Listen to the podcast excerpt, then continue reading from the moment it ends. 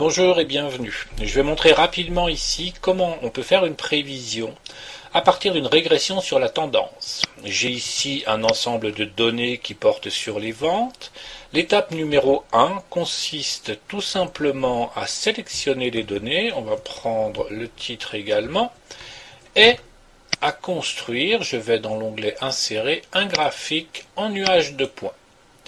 De manière générale, le fait de tracer le graphique en nuage de points est de bonne pratique, quelle que soit la méthode que l'on veut utiliser par la suite.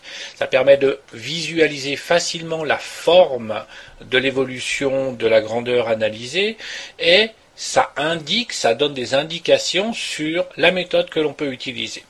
On voit ici, naturellement, c'est un exercice que les ventes semblent suivre euh, une tendance linéaire.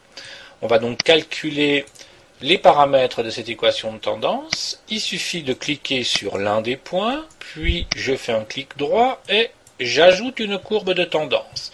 Je vois ici que j'ai tout un ensemble de modèles possibles. Je ne suis absolument pas limité à un modèle linéaire. Je peux faire une exponentielle, un logarithme, etc. La régression polynomiale euh, doit être utilisée avec grande précaution. De manière générale, euh, logarithmique et euh, linéaire sont l'essentiel de ce que l'on rencontrera en gestion. Je sélectionne linéaire, puis je demande à afficher l'équation sur le graphique et à afficher le coefficient de détermination. J'obtiens mon résultat immédiatement. Je vois que les ventes sont de la forme 104,14 fois le numéro de période plus 944,25. Le coefficient de détermination est de 0,98. Le modèle linéaire explique donc 98% de la variance des ventes.